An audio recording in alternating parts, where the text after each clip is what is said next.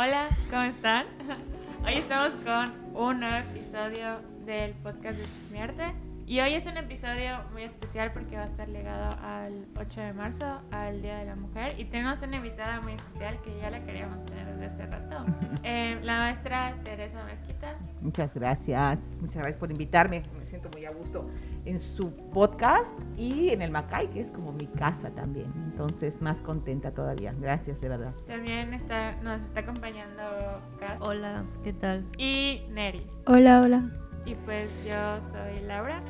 Y este, este, este tema que vamos a abordar va a ser las mujeres en el arte. Vamos a abordar temas desde el arte feminista hasta algunas cosas que han pasado en relación a las mujeres con el arte de nuestros tiempos.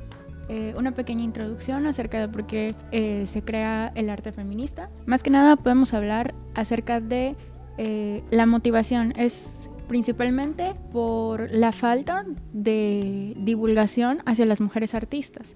Por ejemplo, podemos pensar en Virginia Woolf, hablando de él en su ensayo Una habitación propia donde nos explica por qué no hay difusión acerca de las mujeres en el arte.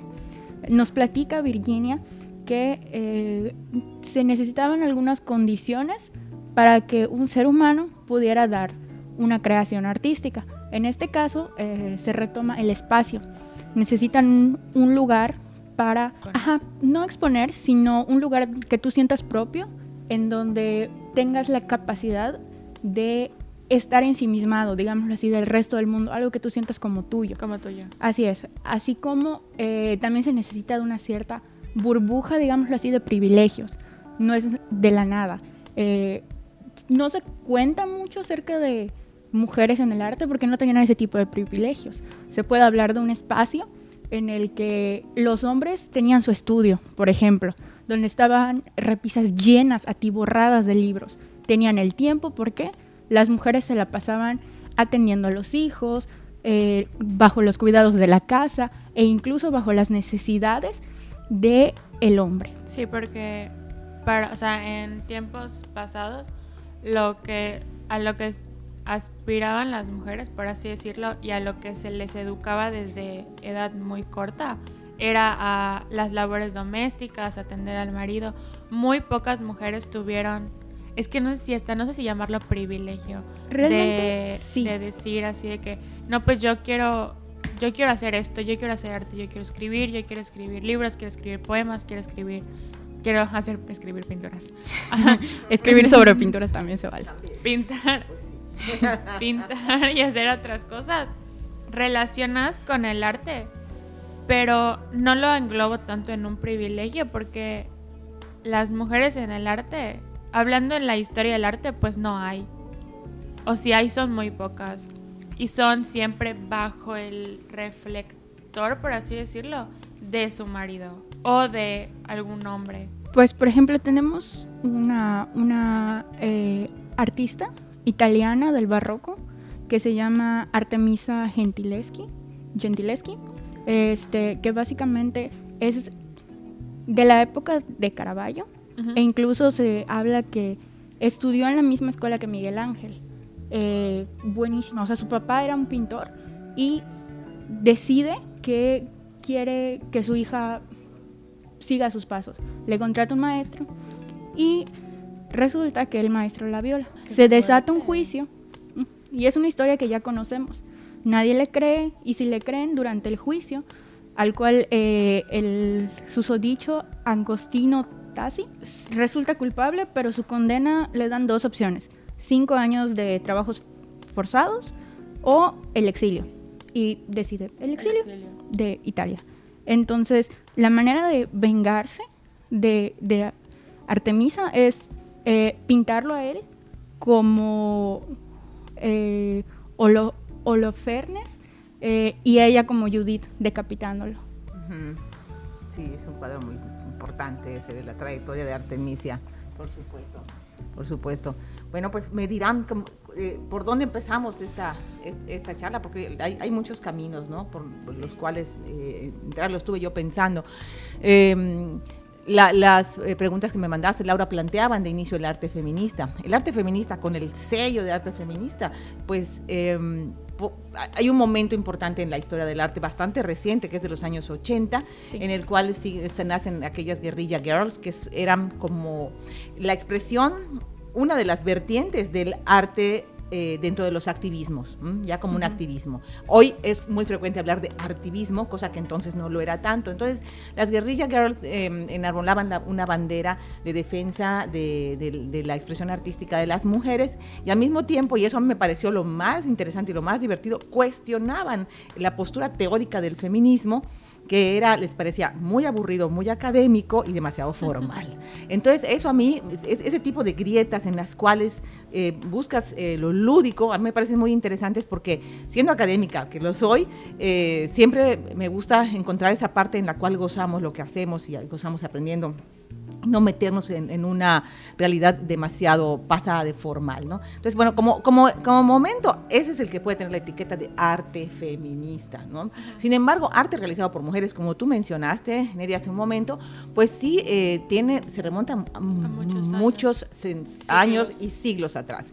Hay algunos documentos de, por ejemplo, artistas de la Edad Media, está aquella frase muy famosa del, del chileno Eduardo Galeano, que cuando habla de la fundación de la belleza, eh, se refiere al arte eh, de la prehistoria y después de decir que qué precioso es toda esa producción artística que hicieron aquellos, formula la pregunta, o fueron ellas, ¿no? de una manera muy limpia, muy clara. Entonces nos deja, diciendo, bueno, entonces, es eso, no hay, no hay, no hay ninguna certidumbre de que si fueron ellos o si fueron ellas, ¿no? De Se hecho, predispone eh, a que fueron ellos, pero ¿por qué lo predisponemos a que fueron ellos? Masculinos. De hecho, hay, hay algunos artículos que están tratando de exponer que muy probablemente hayan sido mujeres las que realizaron las pinturas rupestres en la parte de España y Francia.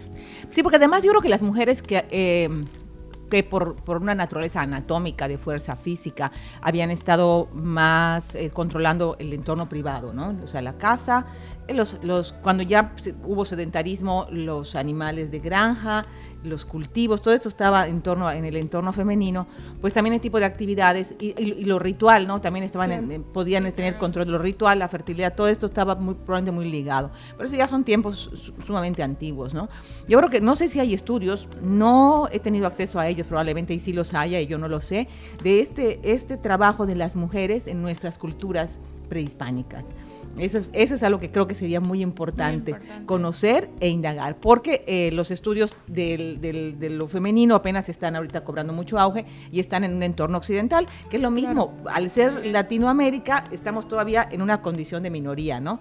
Eh, o sea, y de, y de, y de no, no mainstream, no lo dominante, ¿no? Para variar, ¿no? Entonces, pues es muy interesante, pero sí, sí ha habido, por eso arte desde entonces, ¿no? Ya mencionaste tú a las mujeres del, por ejemplo, en el Renacimiento, está aquel personaje fantástico Sofonisba Anguisola y está Lavinia Fontana, pero en particular Sofonisba Anguisola es una artista que tiene una, eh, una, una pincelada maravillosa de la calidad, por ejemplo, de un Tiziano o de un Tintoretto, ¿no? Y son de, son de esa época de transición. Por ejemplo, em, me gustó traer unos libros para que les echemos ojo y ahora eh, hemos estado, se han estado dando espacio a esto, ¿no? Manuel Jesús Roldán escribe un libro que se llama Esto no estaba en mi libro de historia del arte. Es un libro de divulgación muy divertido, no es un libro teórico, es para que un fin de semana lo leas así como en la playa, ¿no? Entonces son puros pequeños ensayos. Pero dedica el primero de sus capítulos a las mujeres, le llama a ellas, y ahí tiene estas occidentales, con excepción de algunas cuantas como Frida Kahlo, que obvio que Frida está en todo, y este y algunas como Lee Krasner, que pues es estadounidense, ¿no? Pero entre todas ellas... La esposa de Pollock. Sí, la esposa de Pollock. Entonces, por, por ejemplo, nos pone aquí a San, Sofonisba Anguisola y Lavinia Fontana, estas dos del Renacimiento que les comentaba yo, y entre las cuales, eh, por ejemplo, principalmente esta, esta sofonisba Anguisola, que hace poco tuvo una exposición increíble. Se está ahora especulando que una pintura que se ha creído siempre que es del Greco puede ser de ella. Ah, sí, eso sí lo... De ella, por ejemplo. Sí, tenía aquí Ay, qué padre. Sí, sí, son estos personajes, ¿no? Y, y también que hubo el caso de... de eh, la Viña Fontana, y yo no sé si es esta sofonisba, que es lo que quería ver, que claro, esas son ya las cuestiones personales, ¿no? En esta obra, por ejemplo, la partida de ajedrez, el hecho de poner el ajedrez no es casual, es donde empieza a hablarse de si es arte feminista o si es arte en el cual las mujeres están manifestando su intelectualidad. Al poner un ajedrez es un juego de la mente, ¿no? Es el deporte del intelecto. Entonces, hay un mensaje ahí que está ella al ponerse puras mujeres jugando ajedrez y no en la cocina, o ella autorretratándose con su piano, con su pincel, es, un, es el autorretrato de un artista. Artemisia Gentileschi que mencionas tú, por ejemplo, su autorretrato, entonces está ella así con su pincel, pero aparte tiene el pelo revuelto, está así como en éxtasis, ¿no? Y eso es muy, revelador porque te habla de una pasión ya por la creación, ¿no? Y de una persona temperamental que tuvo que afrontar cosas horribles como las que cuentas, pero que a pesar de todo trascendió. Y no me acuerdo quién, creo, creo que es esta, eh, precisamente Sofonisba, tuvo 11 hijos. Y su marido los cuidaba para que ella pudiera pintar.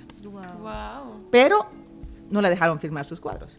Pero les pagaban este, con joyas, con muebles. Entonces, quién sabe cómo este o sea sus cuadros no están firmados. sí espero que sea ella espero no estarme equivocando. Si no revisamos ahorita a ver si es realmente ella. Pero es una de estas eh, pintoras del renacimiento. Creo que Sofonisba que tuvo esa característica tan excepcional que tuvo tantos hijos Ah, Increíble. Y además, este, pero, y eso así era entonces, no les dejaban firmar sus cuadros a las mujeres. Sí, de hecho, estábamos leyendo que, y es cosa que ya habíamos hablado, que Virginia Woolf, volviendo un poquito a ella, decía que la mayoría, si no es que todos los cuadros y, o obras de arte, no hablando solamente de pinturas, hablando de literatura, entre otras cosas, todos los anónimos son de mujeres. Sí, Sí, hay un montón de cuadros que son de mujeres, totalmente, sí, y textos y fuentes. Este, ahora, eh, Virginia Woolf, encontré su nombre en otro escrito que es de Susan Sontag. Susan Sontag escribe, ahorita, que estamos en un tiempo tan, tan terrible, de la, guerra con, que nos está, sea, aunque no entendamos, porque yo no, no soy capaz de ponerme en una posición radical porque no, no conozco, y al no conocer no me atrevo a emitir una opinión, pero sí sé que la guerra siempre va a ser algo eh, nefasto. Entonces, em, el texto de Susan Sontag, eh, que, cuando lleguemos en, mis clases al tema de, fotografía hablaremos de ella, eh, tiene un texto que se llama Ante el dolor de los demás. Y en ese texto toma, empieza, hay que, hay que profundizar en él luego, con Virginia Woolf, que decía que la guerra era un territorio masculino y que si había guerras era por eh, injerencia de los hombres, ¿no? Sí, claro, Entonces, no es de llamarse la atención que cuando quieren empoderarse unas mujeres se tienen que llamar guerrilla girls y que cuando quieren tomar poder de espacios tienen que asumir funciones masculinas las mujeres, como la guerra, como en su tiempo, cuando la mujer quiso tomar, eh, y es una cuestión de estética y de aspecto, quiso tomar eh, el control en las empresas, empezó a usar trajes sastre. Sí.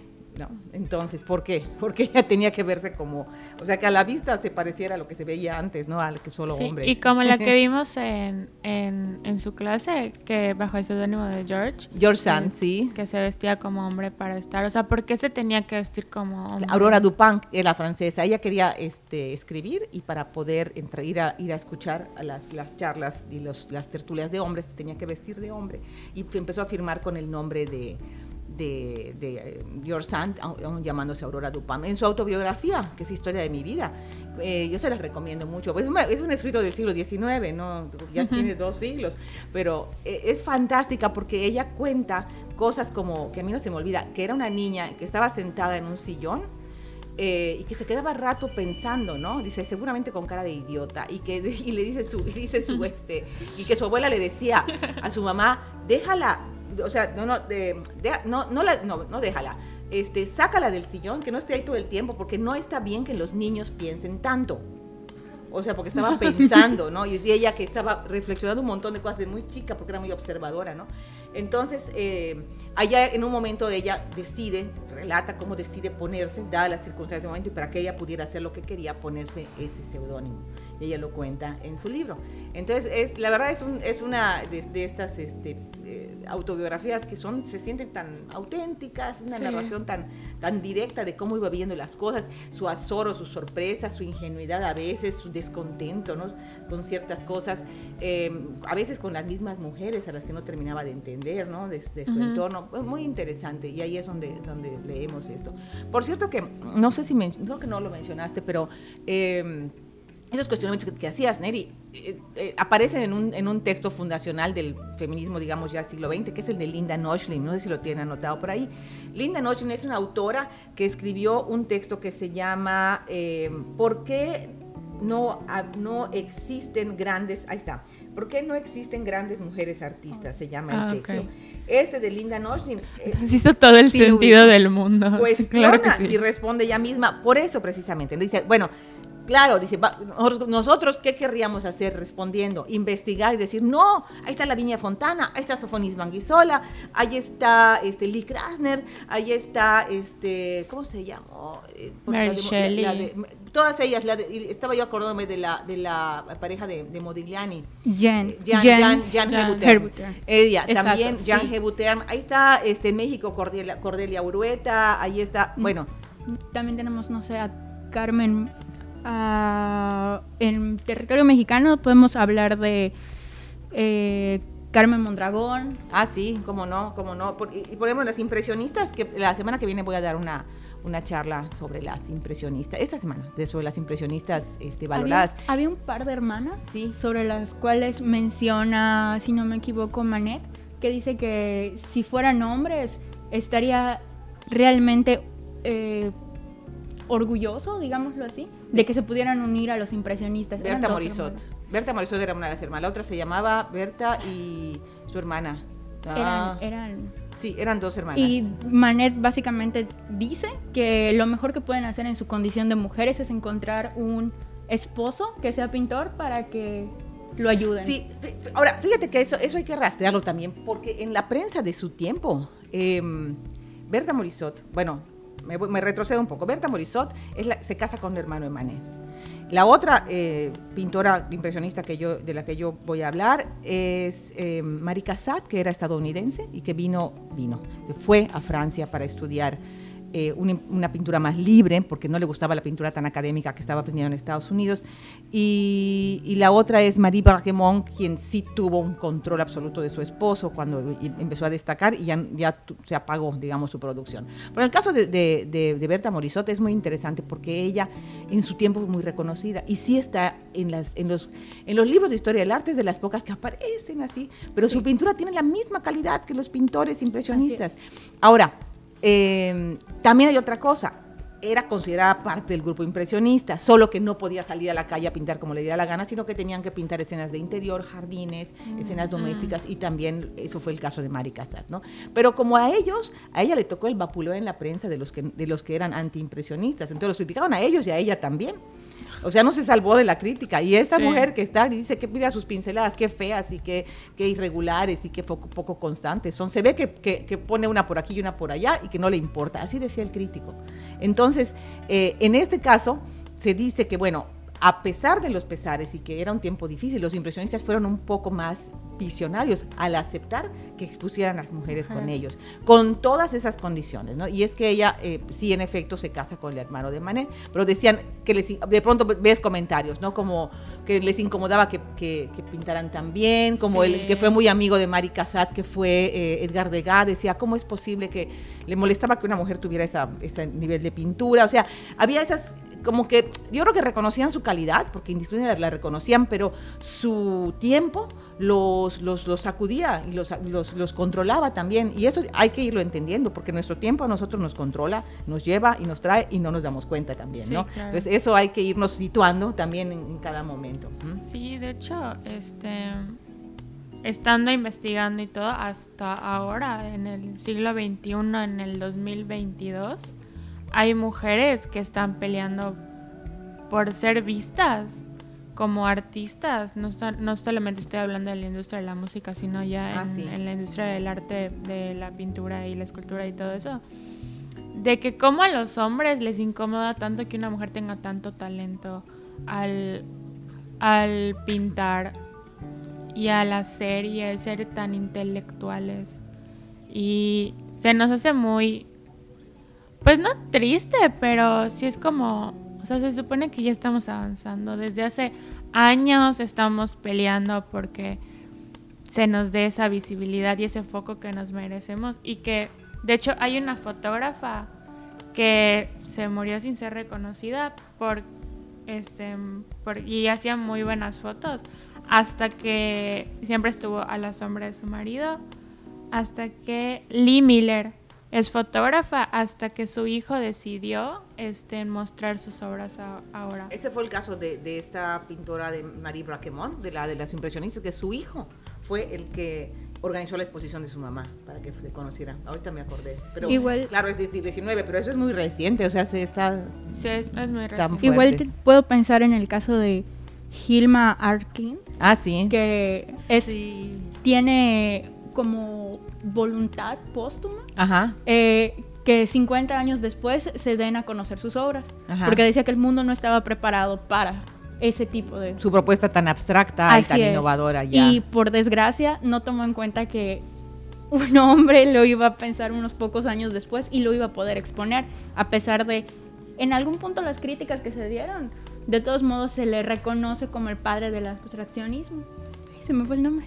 A Kandinsky, Ah, sí, gracias. Ah, ok, o sea, este, ah, ok, ok. Y era de, y era de la, del, eh, la podemos relacionar con el grupo de los, eh, de Kandinsky, con el, con el grupo de Blue Writer, ok, Ujú. de- del jinete Sí, azul. de hecho dicen que realmente ella fue la eh, precursora Sí. de- del arte abstracto y no Sí. Kandinsky.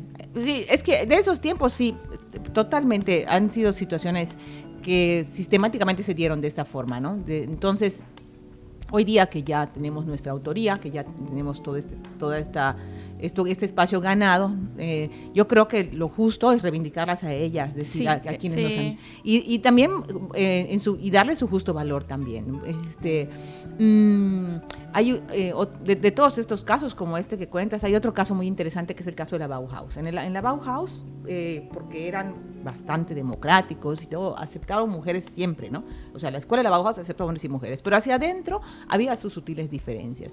Las mujeres no podían entrar a todos los talleres, o sea, si tú querías ir a carpintería o a picado de piedra o alguna cosa así muy ruda, que decían que por ruda no podías entrar, ¿no? Porque eres muy rudo, no es para ti, no sé qué. Entonces las Ah. mujeres hacían tejidos Ah, bueno. y hacían este, o sea, había unos talleres de tejidos de tapicería preciosos, ¿no? Y, pero lo interesante es que del de tapicería y de otro, que creo que es el de alfarería, que son donde estaban la mayoría de las mujeres, era lo que más se vendía y donde más dinero entraba a la Bauhaus, que tenía que encontrar sus recursos propios porque no era una, una- no tenía todo el dinero del gobierno ni nada. Entonces, este, finalmente las chicas de la Bauhaus mantuvieron a los chicos, ¿no?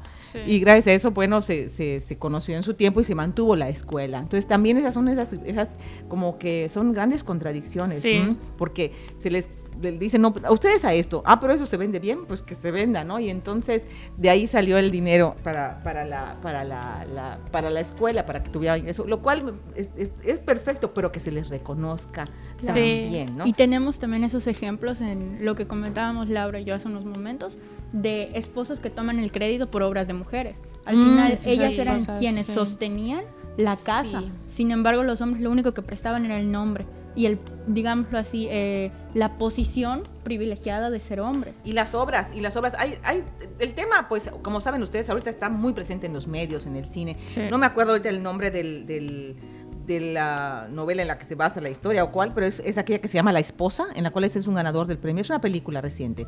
Este, ella es, él es un ganador del premio Nobel y te vas dando cuenta que la que escribió la novela era ella, ¿no? Sí. Al final, la, la novelista era ella, la escritora, no de la novela, las novelas, las obras, porque el Nobel es un premio que se da por un- una trayectoria, no es a una obra. También está aquella otra película de Big Eyes, también basada en Ah, una historia sí, real, que ustedes han- han- creo que saben cuál es, en donde igual el marido firmaba las obras, ¿no? Y yo recuerdo haber visto unas pinturas en casa de una tía mía en Estados Unidos que tienen tanto el estilo que ya no sabe de dónde salieron, no se acuerda. Yo, yo digo, o es de, de, de esa De esa autora. esa autora o es de algún seguidor o seguidora cercana porque tiene todo el estilo del Big Eye. O sea, tengo- es una tarea pendiente que tengo que atender yo porque Sí. ella y mi tía ya saben, ay, están aquí, ¿no? Entonces sí, yo Sí. estoy viendo esos cuadros. Verdad.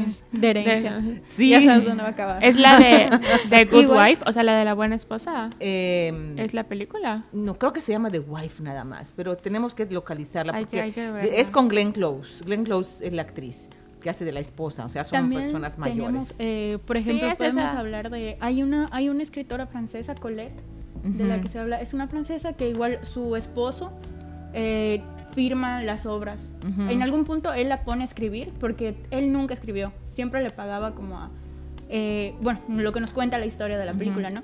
Él siempre le pagaba como a pequeños escritores y lo que él decía era básicamente lo mismo, yo doy mi nombre para que tú te doy de comer y tú me ayudas con esto, porque yo ya tengo el reconocimiento. Ya. Y llega un punto en el que él ya no puede mantener eso y le dice, pues es que lo que me están, ellos me están exigiendo más, más paga porque dicen que lo estoy explotando, lo cual era cierto. Este, y le dicen, no, pues sabes qué, ¿qué más nos queda? Estamos en la ruina, ponte a escribir tú. Y efectivamente saca un libro y el libro se vuelve un éxito. Y al final le, le sigue diciendo es que necesito más obras y necesito más obras. Y por, no sé si llamarlo suerte, no sé cómo llamarlo, eh, ella logra el reconocimiento de esas obras. Azares del destino, que es lo menos frecuente que suceda. En vida. Sí, disfruta Ah, de la disfruta de del- su- de su del- éxito en vida. sí, Sí, es lo que te es. decía de, de- de Wow. Berta Morisot, que es una excepción Berta Morisot, eh, que disfrutó de éxito y reconocimiento en vida y de críticas en vida también como tal, de que le fue al parejo. Sí. En, en nuestro medio, yo creo que eso es algo que, que supongo que ya avanzaron un buen número de minutos de la entrevista y, y que yo creo que podemos dedicarle un rato, no sé, eh, a, a nuestro medio. Es decir, a mí me, me interesa muchísimo atender el medio local, porque pienso que desde lo local podemos construir eh, una identidad ante lo nacional también. ¿no? Entonces, por ejemplo, eh, yo celebré mucho cuando en su momento salió este libro, conozco a la autora, me llevo con ella, con Luz María Vázquez. Luz María Vázquez escribe este libro sobre Carmela Duarte, que es una yucateca artista. Ah, del es la, es la de la plática hace unos años, ¿no? Sí, como, no, como un año, cuando Como un mucho, año o más o menos. menos. Sí, sí, sí, que, que la invitamos a, a Luz María. Luz María, egresada de la UADI, es, egresó ya siendo una, eh, eh, no sé si había estudiado otra carrera, pero ya mayor, digamos, ya, ya, eh, no estudió joven como ustedes, sino ya eh, eh, con una vida hecha, se inscribió a la licenciatura en historia. Y al salir, eh, tú la conociste, ¿sí? Fue tu, tu compañera. Ahí está, bueno, que Javi la conoció. Es amiguita de va- Javi. él nos va a contar todo sobre Luz María. Entonces, este, y Luz María ahorita está haciendo su maestría, creo, su doctorado en- en- en- por su cuenta. Entonces, se interesa, escucha de un maestro, que era de nuestra facultad también, el, el maestro Jorge Cortés, sobre Carmela Duarte, escucha su nombre, le llama la atención mm, y empieza a investigar. Y entonces se encuentra con Carmela Duarte, era, escribió poesía, una poesía muy sencilla, muy, muy de su tiempo, y pintó, y pintó también, y se fue a Europa siendo muy joven, o sea, no muy joven, siendo mujer y siendo joven, se fue sola a Europa a estudiar. Ella no, no, su obra no la firmó nadie más que ella. Entonces es todo un hito en la historia de Yucatán, ¿no? Entonces, y así como ella, hay otros personajes.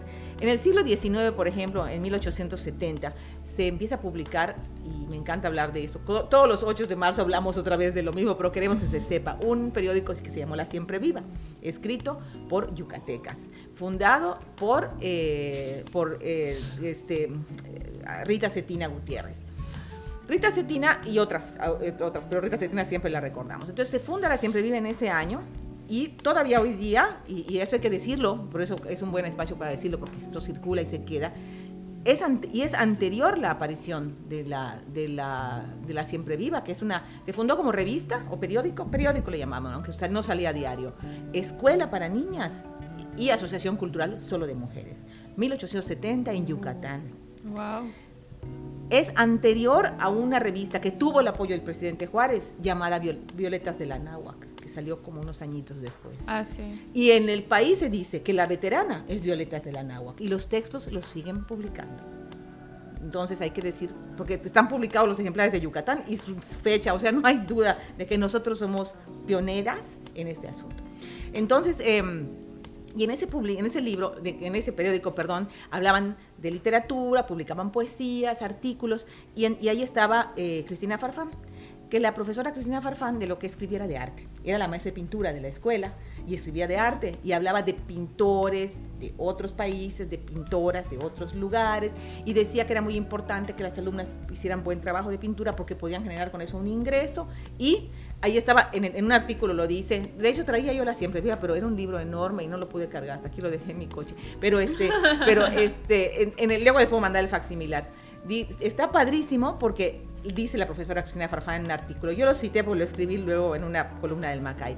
Eh, este ingreso les puede servir a ustedes para que si tienen que apoyar, en, eh, si, se encuentran en la necesidad de mantener a sus ancianos padres, o a sus hijos si están solas. Les puede generar un ingreso para que puedan ustedes apoyarse económicamente. Nunca dice, con aquella elegancia que tenían, eh, que, que entre dinero porque su marido, su marido no es suficiente o que si no tienen esposo. O sea, había esa manera totalmente estratégica y velada de decir, tú puedes tener tu propio ingreso.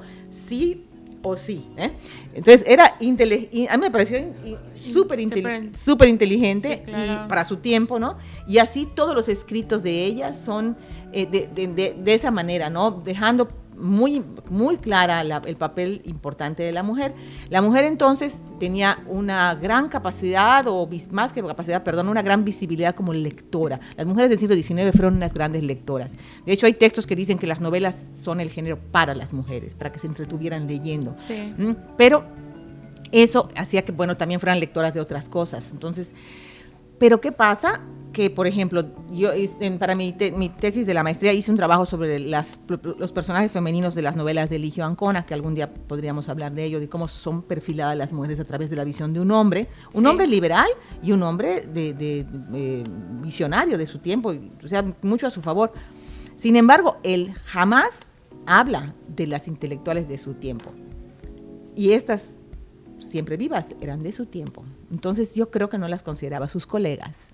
¿No? O sea, creo yo, ¿no? Eso es lo que pongo yo en mi libro, en mi, en mi tesis, no las considera sus iguales, porque, no. o sea, de hecho hay textos eh, en, un periódico en el que él escribía, en, como con seudónimos, este, hay algunos textos misóginos sobre las mujeres intelectuales y las... Entonces, las mujeres debían leer y escribir y todo, y leer novelas y demás para desde su casa eh, ayudar a la construcción del nuevo país, de la nueva identidad nacional que se vivía, pero no podían todavía, no se veía bien que fueran demasiado independientes. Eran otros tiempos, pero, eh, pero en esas condiciones hay que, la verdad disfrutamos mucho ir viendo todas estas pequeñas rendijas de luz que van asomando en estas brillantes antecesoras nuestras, ¿no? Sí, y hay varias compañeras de, de la facultad que están tomando esos, estos temas tan que no se hablan mucho, pero sabemos que están allá de las mujeres en el arte y lo están tomando como parte de su tesis o su tema de tesis. De eso se trata, o sea, es decir, de eso se trata para que podamos profundizar, para que aprendamos a, localizar, o sea, aprender a investigar sobre eso es fundamental. Meternos a las fuentes originales, entrar a archivos, es lento, es aburrido, te empolvas, respiras este, cosas, te pasa de todo, pero, pero y te, pasas una semana buscando un dato que vas a encontrar en una línea, pero es la única manera de construir conocimiento y hablar sobre seguro, porque si no, así googleando, digo, no, vamos a tener algunas cosas, obvio, pero, pero hay que profundizar. Entonces es la única manera.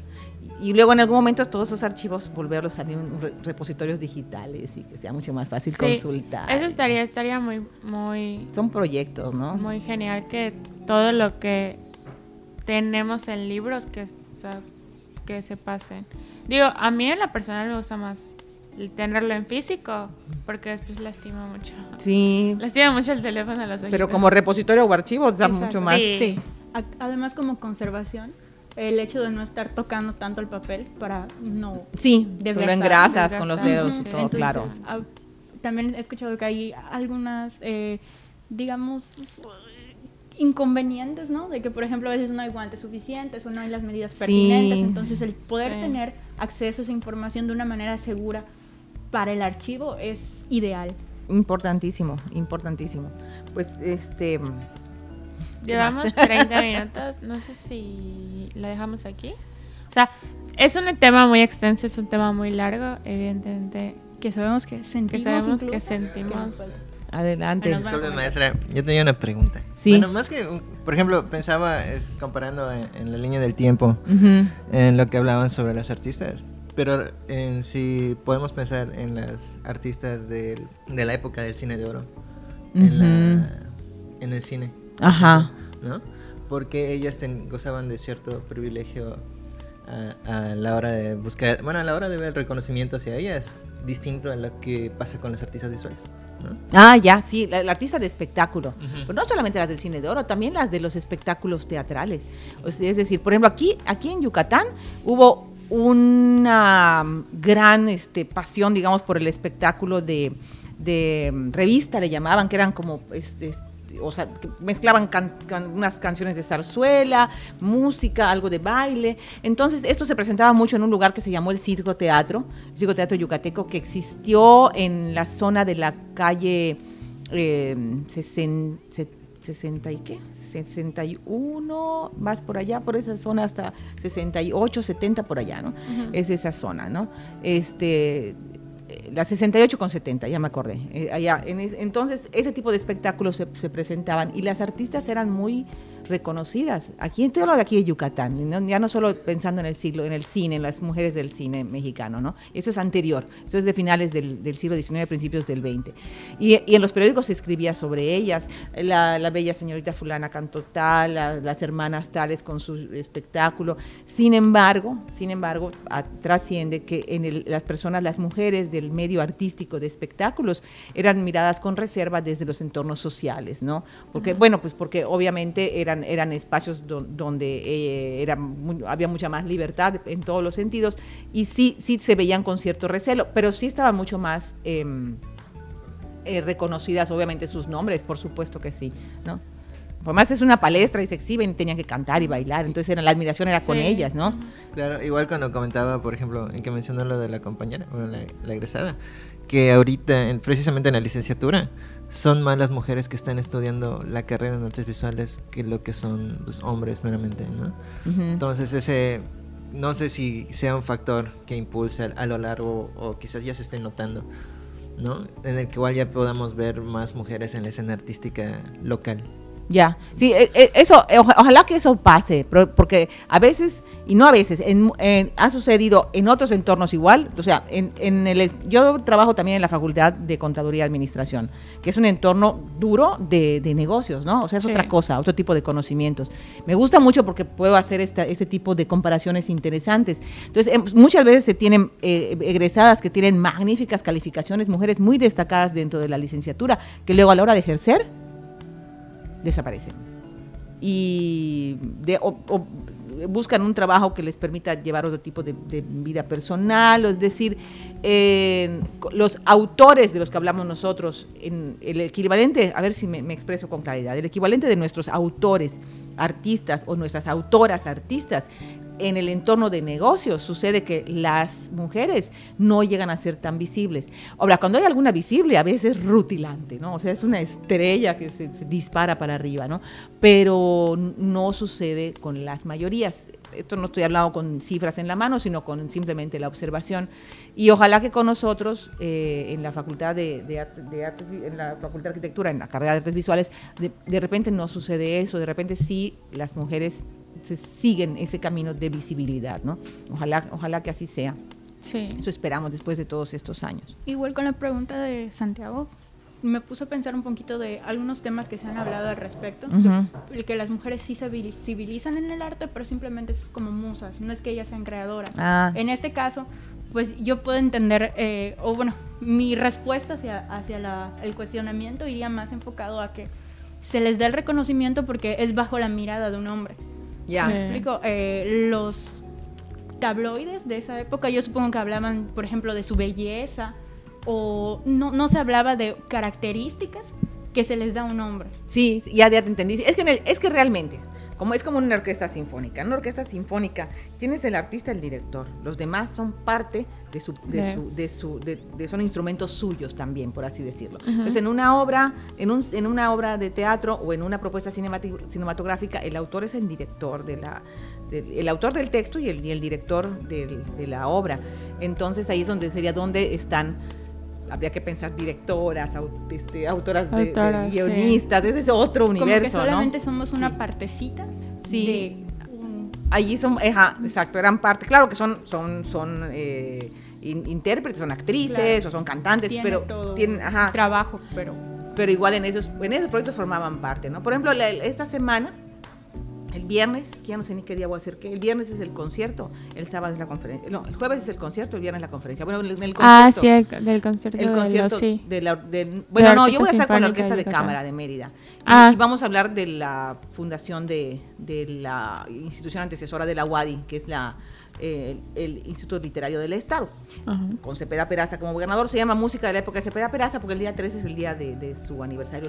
sí. Entonces, entre las canciones que se presentarán, habrá una de perfecta Aurora Zorrilla, compositora yucateca del siglo XIX, que fue rescatada de los archivos. Y eso fue un trabajo que hicieron Russell Montañez y Luis Pérez Sabido, rescatando este, música escrita por autores y autoras desconocidos, pero en este caso una mujer, y vamos a escuchar su música este Qué jueves. padre. Pues ya lo, ya lo saben, este Ay, jueves. Sí, en el, en el- patio central de la UADI estaremos ahí. Pero va a haber, va a haber dos repeticiones más del concierto, así que hay más chances de. Ah, bueno. en la temporada. Olimpo creo que también el siguiente jueves, así que hay, hay más.